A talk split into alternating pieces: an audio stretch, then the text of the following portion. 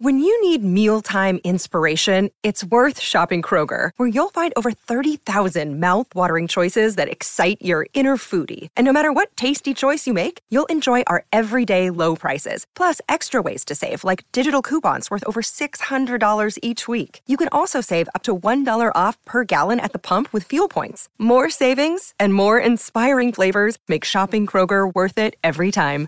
Kroger, fresh for everyone. Fuel restrictions apply. Another day is here, and you're ready for it. What to wear? Check. Breakfast, lunch, and dinner? Check. Planning for what's next and how to save for it?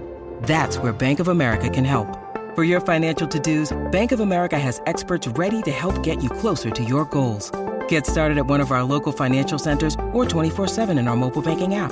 Find a location near you at bankofamerica.com slash talk to us. What would you like the power to do? Mobile banking requires downloading the app and is only available for select devices. Message and data rates may apply. Bank of America and a member FDIC. Hey, we love Burger King grilled dogs. They're made with 100% beef and they're 100%. Mm, they're so good they make us want to sing like. I can't believe it. Burger King made a grilled dog. Made with 100% beef. Flame grilled anytime you want. This July 4th weekend, put down the tongs, step away from the grill, and get to Burger King to try a grilled dog for just a dollar. Ask for the dollar grilled dog deal and get a classic grilled dog for a dollar. Only at Burger King. At participating restaurants on July 2nd and 3rd, limit 5 per transaction while supplies last.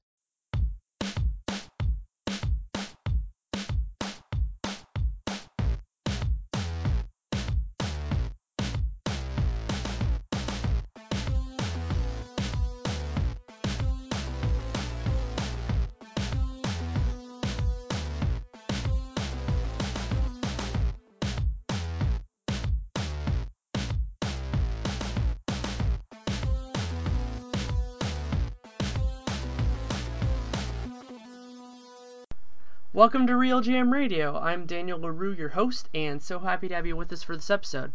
This episode is with Dan Hanner. He wrote an amazing series of pieces for season projections for Sports Illustrated, and he also has written for Real GM for a long time, which is how I originally came in contact with him.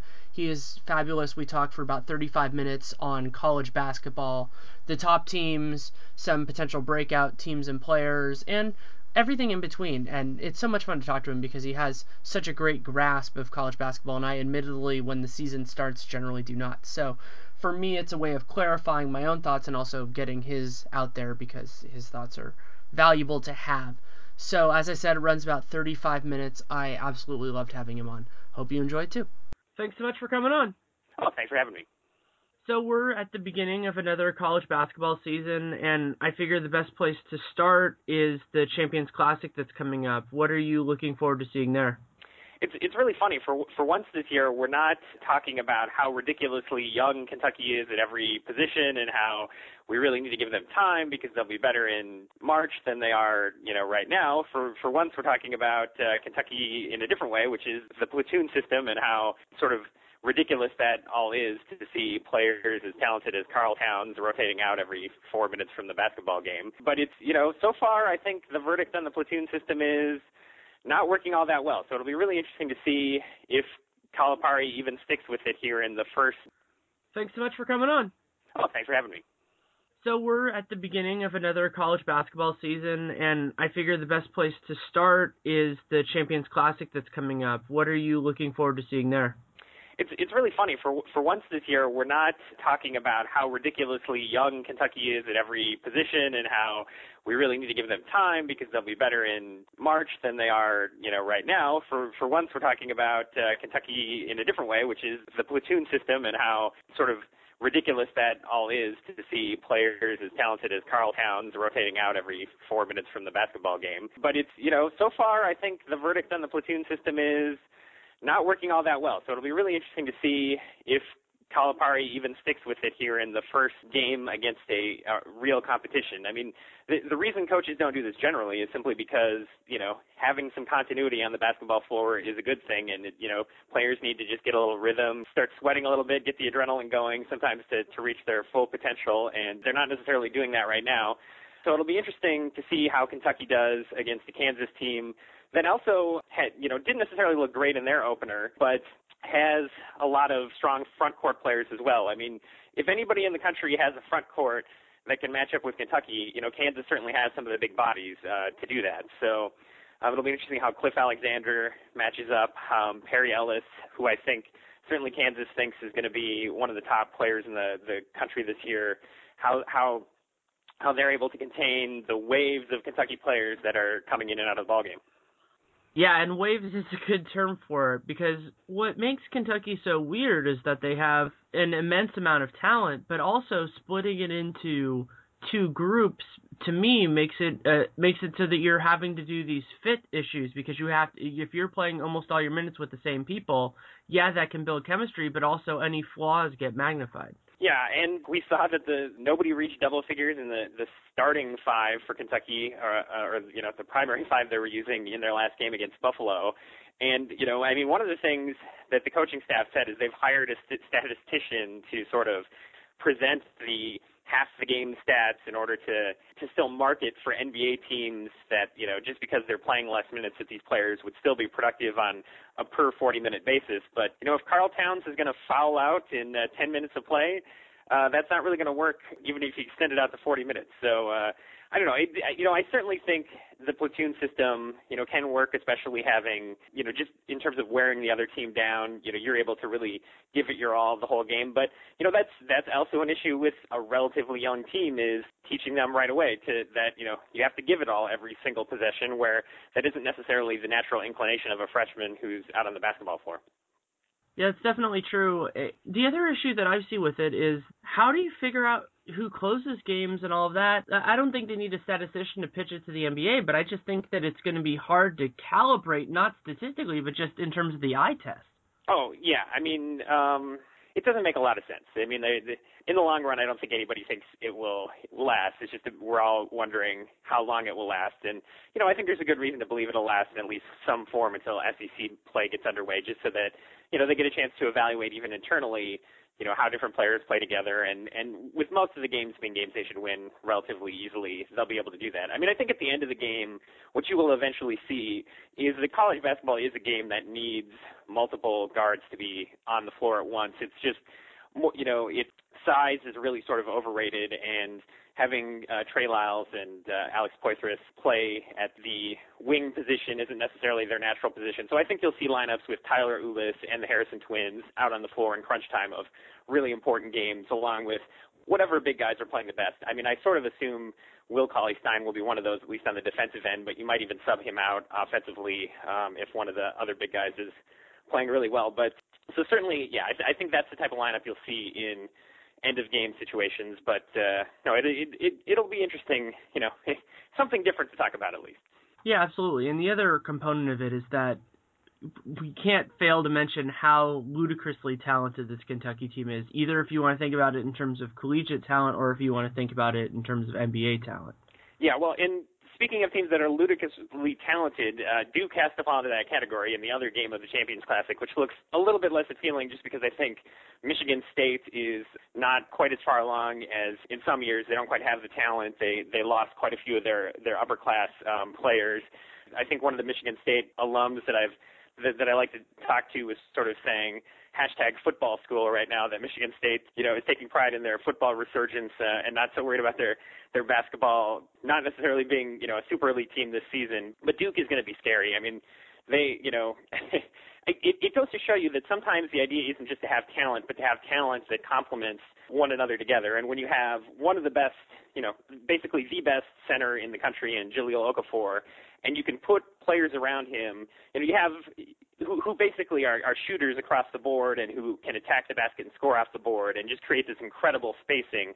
Granted, they've just been crushing, you know, relatively small teams to start the season, but you know, everybody certainly thinks in the long run that this is going to be a great formula for a dynamite offense in general. I mean, you know, I, I hear all this people saying that there's a conflict between having, you know, Tyus Jones and Quinn Cook on the floor at the same time because they're both point guards and stuff like that. But it's like, look, you know, this is college basketball. They're not going to be playing a ton of teams that have, you know, six foot seven off guards. They can afford to have, you know, two point guards on the floor in a lot of situations.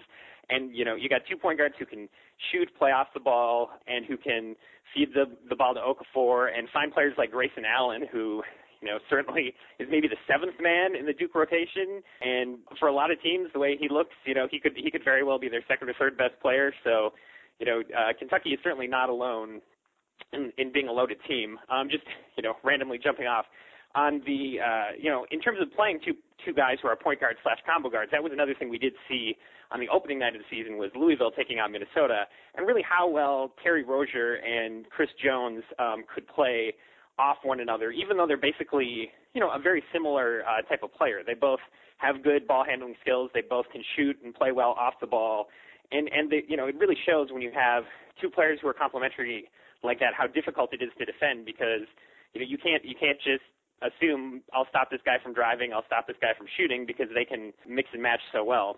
The other thing I would say about Louisville from watching that uh, that opener is getting after it defensively and and how much uh, even Minnesota taking the ball up the court, Rozier and and Jones were able to really get in there the, the Gophers' face and and just uh, and just have incredible on-ball pressure. I mean, there's a reason that Rick Pitino is a Hall of Fame basketball coach, and that's you know, it's it's that defensive tenacity side of the ball, and that's that's really the interesting thing to look for, I think, in the championship Champions Classic is which of those teams are able to bring that side of the ball because we know they all have offensive talent, but who's really going to have the effort and the energy to defend at a high level?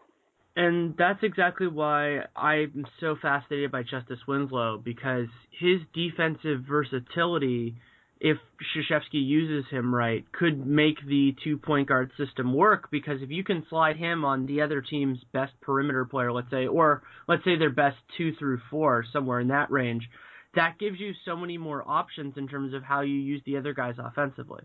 Exactly. No, and it, it's that versatility is great. I mean, just you know, as I'm thinking of you know the Louisville example, it's like Montrezl Harrell looks fantastic in that opening game, and that he's inc- you know incredible around the basket, but he also has developed suddenly this incredible three point shot.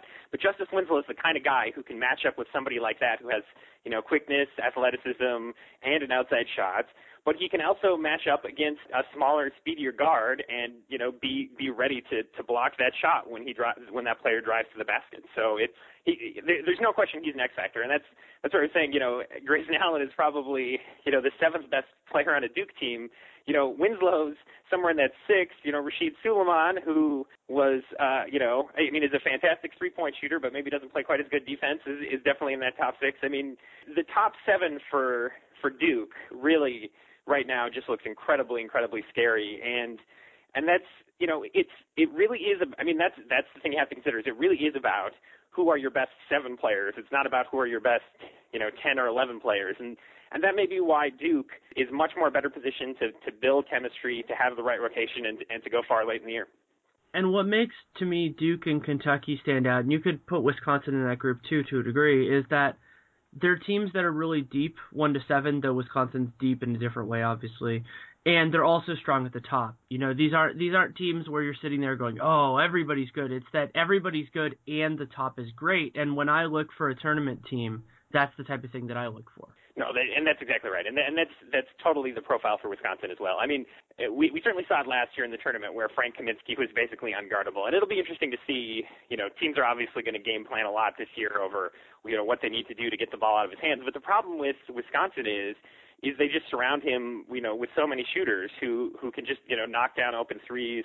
Um, and Traevon Jackson is is a really underrated point guard for them um, in terms of making things happen. And so it's Wisconsin will definitely be up there. Arizona is obviously the other team we haven't talked much about, who you know uh, we sort of peg as a Final Four team uh, with the stuff we did over at SI. You know, Arizona, I think it's going to be more on the defensive end, but um, you know, you talked about people like Justice Winslow. I mean, a, a player like uh, Hollis Jefferson for for Arizona is again one of those versatile defenders who can really shut anybody down, play a lot of positions, and and it's really you know Arizona's size and flexibility defensively that maybe makes up for the fact that they don't necessarily quite have you know the top high end shooters uh, that some of the other teams do, but they that you know getting Brandon Ashley back from uh, injury was huge. I think he had a big game in the opener, um, and you know you, you can't come, count them out of the equation either.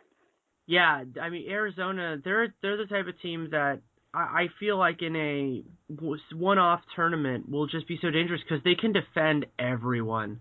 They're they're just nasty. I watched a lot of them last year as a UCLA alum, and they're I, I don't love their offensive foundation, but they can defend anyone. And if you can do that, as somebody who watched the Ben Howland UCLA teams, if you can do that, you can put yourself into almost every game. Yeah, exactly. so yeah, so speaking, so you know, starting with the Champions Classic, of course, this is part of ESPN's 24-hour marathon, and I, I always laugh at the 24-hour marathon because I think, as a sports fan, it's always entertaining whenever there's any sport that's on during a weekday in the middle of the day. You know, if it's the Olympics, if it's the first round of the Masters. I mean, it's certainly it's always amusing when there's a real game on during the day.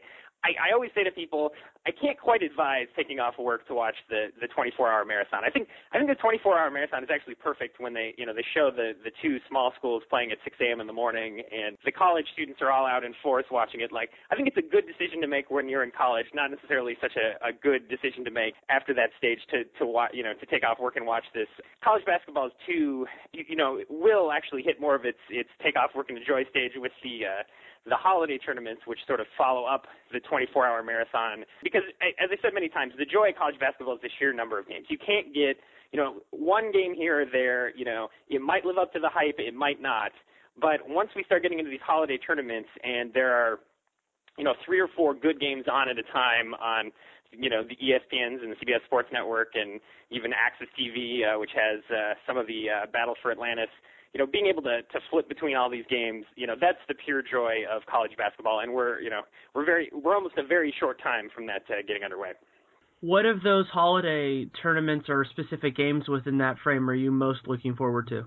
Yeah, well, I mean, it, you know, it all starts. I mean, you know, it starts off with some good stuff at the beginning. I mean, just you know, even stuff like Texas A&M versus Dayton between two teams that will be, you know, somewhere on the bubble in the Puerto Rico tip-off. But the two tournaments, well, there's probably three that I'm most uh, looking forward to. The 2K Sports, which starts this Thursday, having Texas, Iowa, Syracuse, and California, all of whom I think, you know, will probably be tournament teams. Um, I think that's going to be a really good event.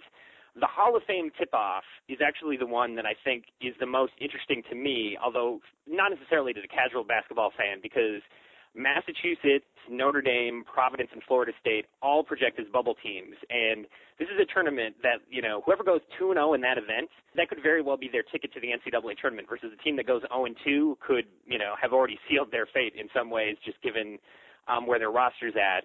So uh, that Hall of Fame one, but but probably for the casual fan, um, you know, clearly the event is uh, the Battle for Atlantis this year which features Florida, North Carolina, Wisconsin, Oklahoma, who and I think it's worth noting, uh, Oklahoma, we got some got some fantastic news the last couple of days that uh, TaShawn Thomas is eligible. I've certainly been saying I didn't think that was going to happen because certainly none of the explanations they gave me for applying for that waiver made any sense. But I can see that uh, that that he did get the waiver, and that that was the big hole in Oklahoma's lineup. You know, they had four of their five positions were really clear that they had a quality player, but power forward was the one question mark, and getting TaShawn Thomas to slot right in there is going to make them a much better team. So, yeah, so I, I mentioned that. So you got Florida, Wisconsin, Oklahoma, and North Carolina as sort of the favored teams, but that's a tournament that has UCLA and Georgetown as you know maybe the fifth and sixth best team. And when you have UCLA and Georgetown as your fifth and sixth best team in a tournament, that's a pretty darn good tournament. So. Yeah, and and what I like about college basketball is that when you have those high end games early, which college football often does not, is that it gives you a good benchmark for later on. And since college basketball they play enough games that it's not like losing one game early is going to devastate your stock, that you can afford to play these challenging games. Let's say like Michigan State, they're not as good this year. They play Duke. If they lose, so be it. That's not a huge deal. And so you get to see teams actually challenge themselves early before sometimes going into a lull, or sometimes they keep it going and keep playing tough games. That's exactly right. I mean, look, we.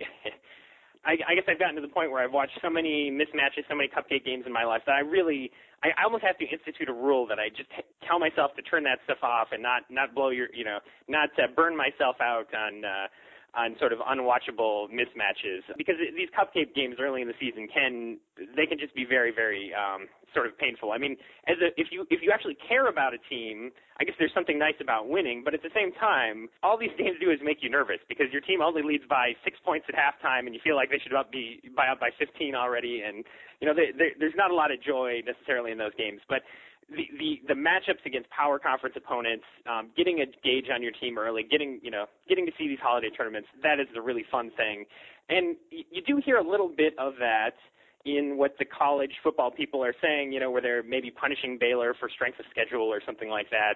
But that's what the NCAA tournament committee has done every year. Last year, most people thought SMU was a clear tournament team But the reason they weren't in the tournament is because they did not play enough power conference schools in the non-conference schedule. They had too many cupcakes, too many easy home wins, and so SMU was left out of the tournament. And so the committee has basically said, you know, look, here's the we're not our rule is not going to be pick the best 68 teams for the tournaments. Our rule is going to be pick about the best teams and make sure to single one team out every year so that we ensure that early in the season you get some very good games to watch.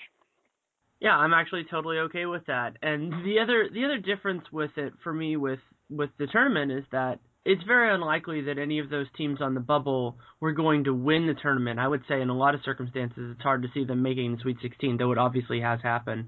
And so while it is important, and I'm not going to discount that, it is a very different decision than like let's say the the top four for the college football one right now. No, and, and that's exactly right. I mean, it's it's really. uh yeah, I mean, the, I mean, I think people will even, you know, point out at some point, like whoever finishes fifth in college football this year, um, I'm assuming it's not going to be Florida State. They're not going to be undefeated. They would have had a, a path to get there or whatever, and that's certainly more than true with with college basketball. I mean, making the tournament is vitally important to these coaches. It's vitally important to their fan bases. But there's there's very few teams that can look at themselves as one of the, the first or last two teams out and say there wasn't more we could have done. And and these are you know these are teams that have had flaws. And and as you say, it's not that they couldn't win a game or two against quality competition. They've done that at times, but they've also lost a very good number of those games against quality competition as well. And so yeah, it's that that is the, the nice thing about the sport is that you're not going to make or break based on playing one tough opponent. One of the preview features that you did this year that I thought was int- I thought was really good was the projections on scores and rebounders and everything like that. And I was wondering when you were doing that, who you thought were candidates to, let's say, break out in the public consciousness, so they can be guys that you think are good that aren't famous yet, but will be five months from now. Wow, that's a little um, bit of a tougher question. It, you know, it, we actually, uh, so I mean, I write a lot about uh, the tempo free stats, and I actually got some of the pushback from some of the, you know, the the fans of that type of writing who basically said, well, some of your breakout player candidates, some of the players that you're pointing out here, we already knew they were good because they were already efficient. They just needed more playing time in order to be good. So, who's going to be a surprise in terms of breaking out? Um, you know, college basketball fans, as it turns out, are are really, um, you know, quite quite sophisticated in terms of knowing that. But I, to me, you know, so so I think one of the things to me was working with the, the Sports Illustrated guys and working with Luke Winn was really fantastic because you know it gave us a chance to incorporate a little. You know, I've always projected minutes sort of with a rule of, of thumb, or you know, I have some regression equations that I run.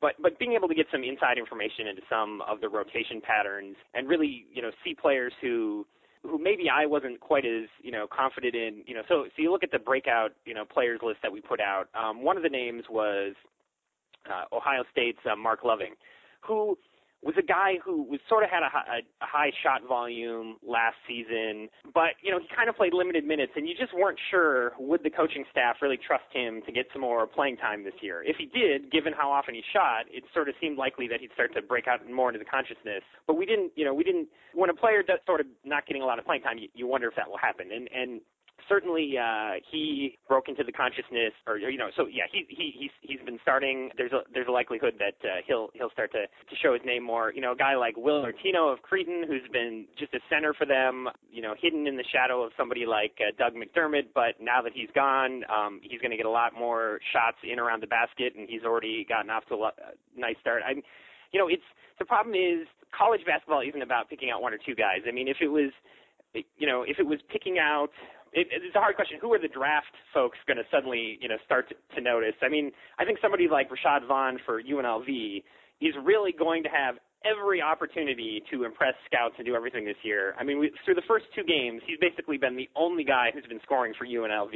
And so I think his draft stock is going to grow because I think people are going to really see how he's leading that team, how he's getting a chance to to take a ton of shots, be the the man. But the reality is, you know, there's just so many college basketball teams. I mean, you can just go team by team and and point to the guys that you're interested in. I mean, I'm just randomly looking at teams on a sheet of paper. You know, UConn. I'm really interested to see how uh, Daniel Hamilton does, who's this freshman, uh, sort of six seven guard that they have, because I think you know he's sort of the key to UConn reaching that next level. Um, this last year, I'm, I'm forgetting his name all of a sudden off the top of my head. They had a power forward in the NCAA tournament who really stepped forward and ended up declaring to the draft somewhat unexpectedly. And you know, if if Hamilton can fill a little of that role, maybe play some forward for them and give them a versatile inside outside player, that could really take off. I mean, it's just you know, team by team. I mean, that's why we have so many projections that we did is because that it just it's across the spectrum. There's there's going to be that's the beauty of college basketball is every year there are going to be a ton of new guys that are going to surprise you, and it, you know, it's it's not just uh, one or two. And one guy who's not going to surprise people, but I think the story is amazing, is Chris Walker. So Florida's another team that I think will end up being good. And Chris Walker is technically a sophomore, but that's because he he played just this. He only played a little bit last year, and he he'll presumably, hopefully, get a chance to really show his talent this year. Yeah, so I'm really glad you mentioned that. Uh, I don't know if we'll see when we get this podcast up, but people listening to this might have already listened to it after the Miami Florida game on Monday night. I think Florida is going to be in rough shape in that Miami Florida game because Chris Walker's still suspended. Uh, Dorian Finney-Smith has a hairline fracture in his hand, and Alex Murphy is not going to be eligible until Florida until the end of December. So Florida is really undermanned right now, sort of to start the season. But you know, you talk about where this team is going to be at the end of the year. I mean, they really do still have sort of McDonald's All-Americans in a number of positions. They really are loaded with guys who are all top 40 recruits, sort of atop the bo- across the board. And and I think you know, don't don't write off Florida based on what they do this time of the year. I think in March, Florida is really really going to be dangerous. And as somebody who's who's had weeks and months ruined by Billy Donovan, I just I can never bet against him. And their talent this year is really good too. Once they get it all together. No, that's right. I mean, as you said, Chris Walker is you know he he was a guy that you know draft people. I mean. It, it was really too bad. I mean, it shows you the difficult. You know, I, I always hear. I, I never understand. I mean, obviously there's frustrations with playing time and things like that, but I never understand why anybody transfers mid-season and you know plans to start for another team at the end of December, beginning of January, because it's really hard to break into a set rotation. You know, when players have been playing for two months and they already sort of have roles, it's really hard to to sort of find your way in there. And and Chris Walker is the greatest example of that. In that huge athleticism, incredible player, but he couldn't even, you know, crack the rotation for Florida because he joined in, in, you know, the beginning of January last season. And so, you know, now we get to see him from the beginning of the year. Yes, he's suspended a couple games here, but we're we're going to get to see him develop his game, be an integral part of their offense, and and I think the sky is the limit. Another team I wanted to ask you about because it's their profile is just so weird is Texas returned by the stat that you one of the cool stats you used in the in the SI materials is returning minutes. They have returned I think it was 94% of their minutes, but they also added a potential lottery pick in Myles Turner. Do you think that's going to work out as well as I think it might? So let's talk about a couple things here. I think uh, one of them is Kentucky related on the same point is I think the key for Texas, it might be a little bit with the key for Kentucky last year that they didn't do that we talked about is when you have such a big lineup, you should really play some zone and take advantage of that. And it'll be interesting to see whether Texas does this because they were a very good defensive man-to-man team last season. But you know their best lineup is going to have a lot of big guys on the floor, and being able to put sort of big guys out at those you know wing positions, use their their width or their reach to be able to swat balls away. It'll be really interesting to see whether Texas sort of takes advantage of that, or if they just stick with a, a more traditional uh, defensive lineup. So I love Texas. I mean, as, as people point out, you know, having all these returning minutes and Myles Turner, who has been coming off the bench actually the first couple games, but you know he certainly looks solid in the time that he's been on the floor. My issue with them is still the off guard position. You know, I think a lot of people view Texas as a top 10 team right now, but they're uh, all the most of the teams in the top 10. I would say I can tell you five or six guys who are going to play who are you know basic guarantees.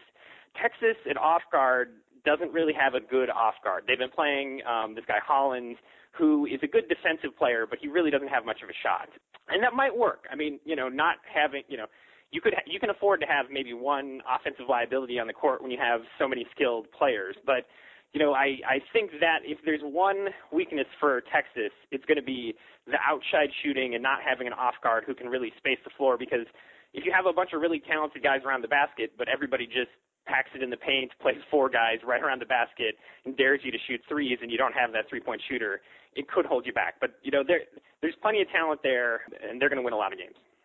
I was going through the rankings, and I noticed that in terms of the defensive numbers, that Ohio State and San Diego State had pretty ridiculous estimates. Not in terms of them being off, but just are those teams going to be fun to watch, or is it just going to be brutal?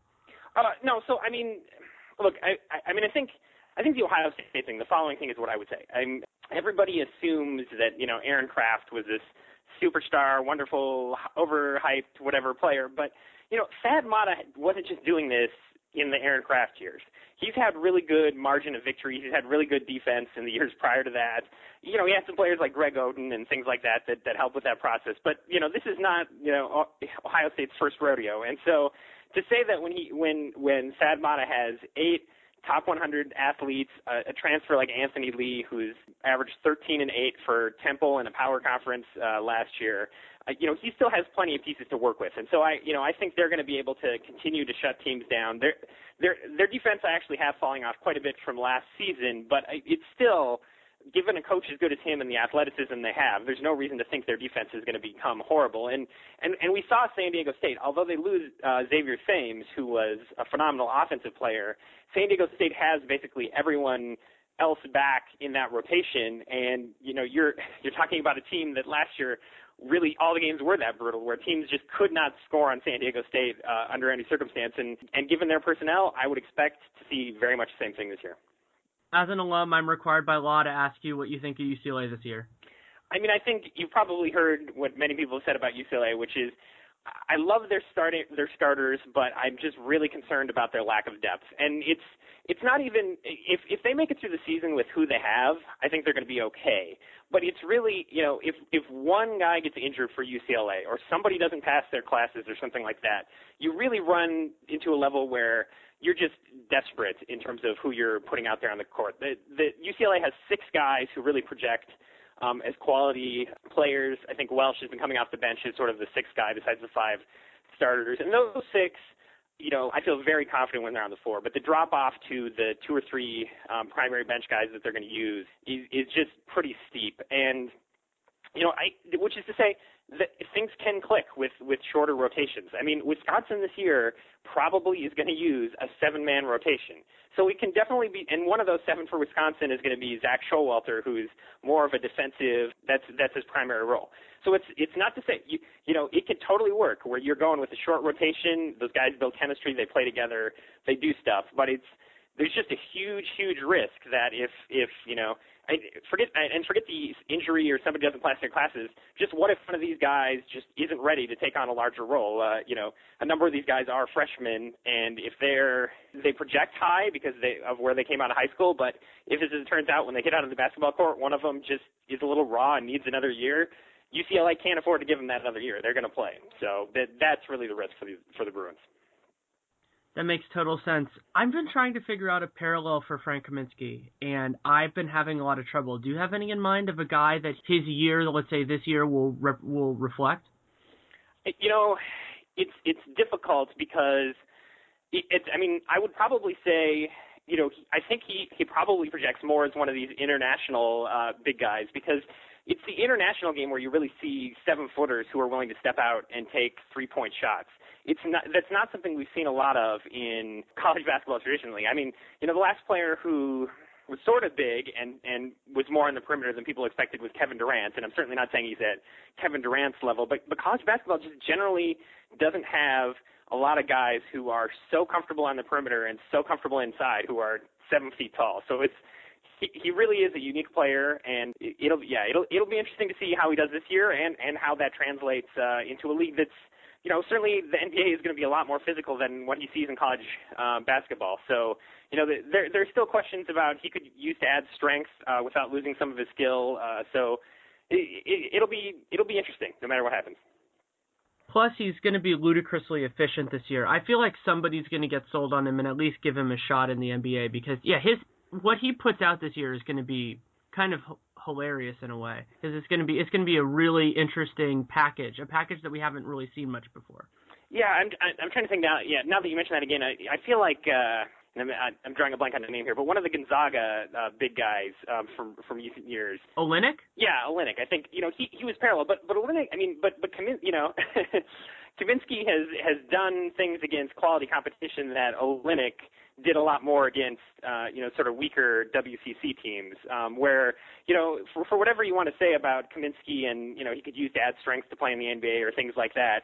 He played a lot of really physical, tough Big Ten teams that were interested in shutting him down, and he still put up really good numbers. Uh, you know, uh, I mean, his you know his points per game is always a little down because Wisconsin plays at such a, a slow pace. But uh, you know, even even Olynyk isn't really a fair comparison, just given the the quality of competition that uh, Kaminsky has played in, in at the college level.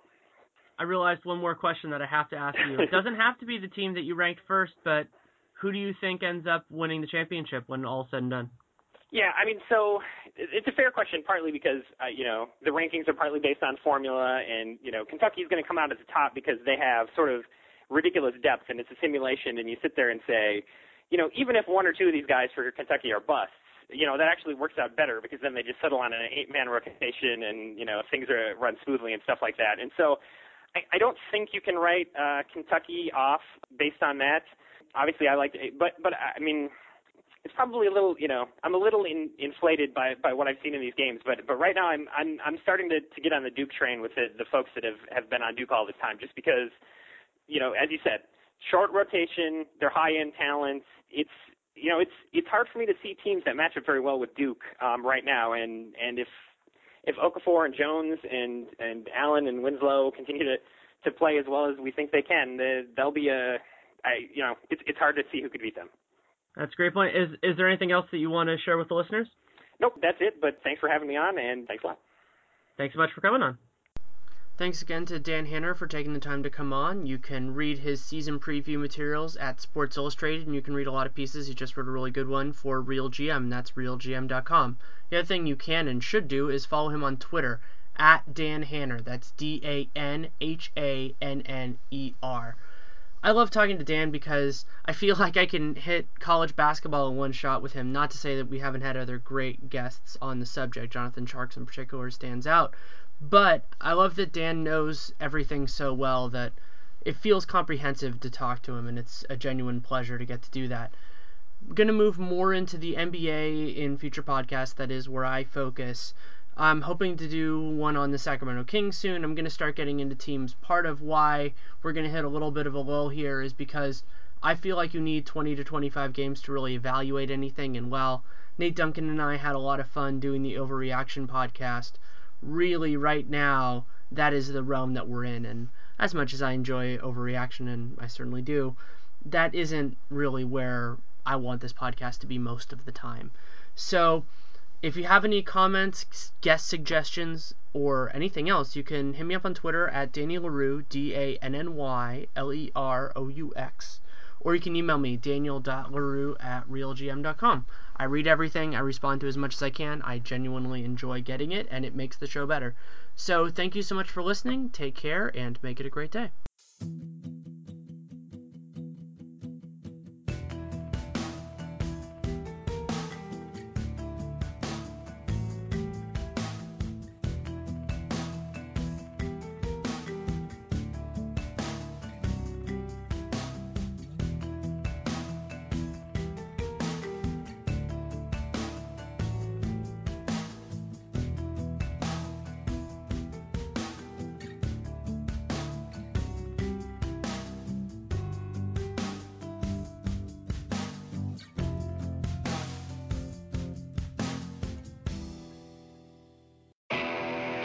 Napa guy knows the only way you'd give a freshly minted driver a brand new car is if he promises to never drive it. Instead, let him grind the gears and knock over the neighbor's mailbox in something a little more suited to his skill level. And with over 400,000 parts and a little Napa know how, he can safely drive something that's nearly as old as he is. It's not perfect, but it's perfect for him. That's Napa Know How.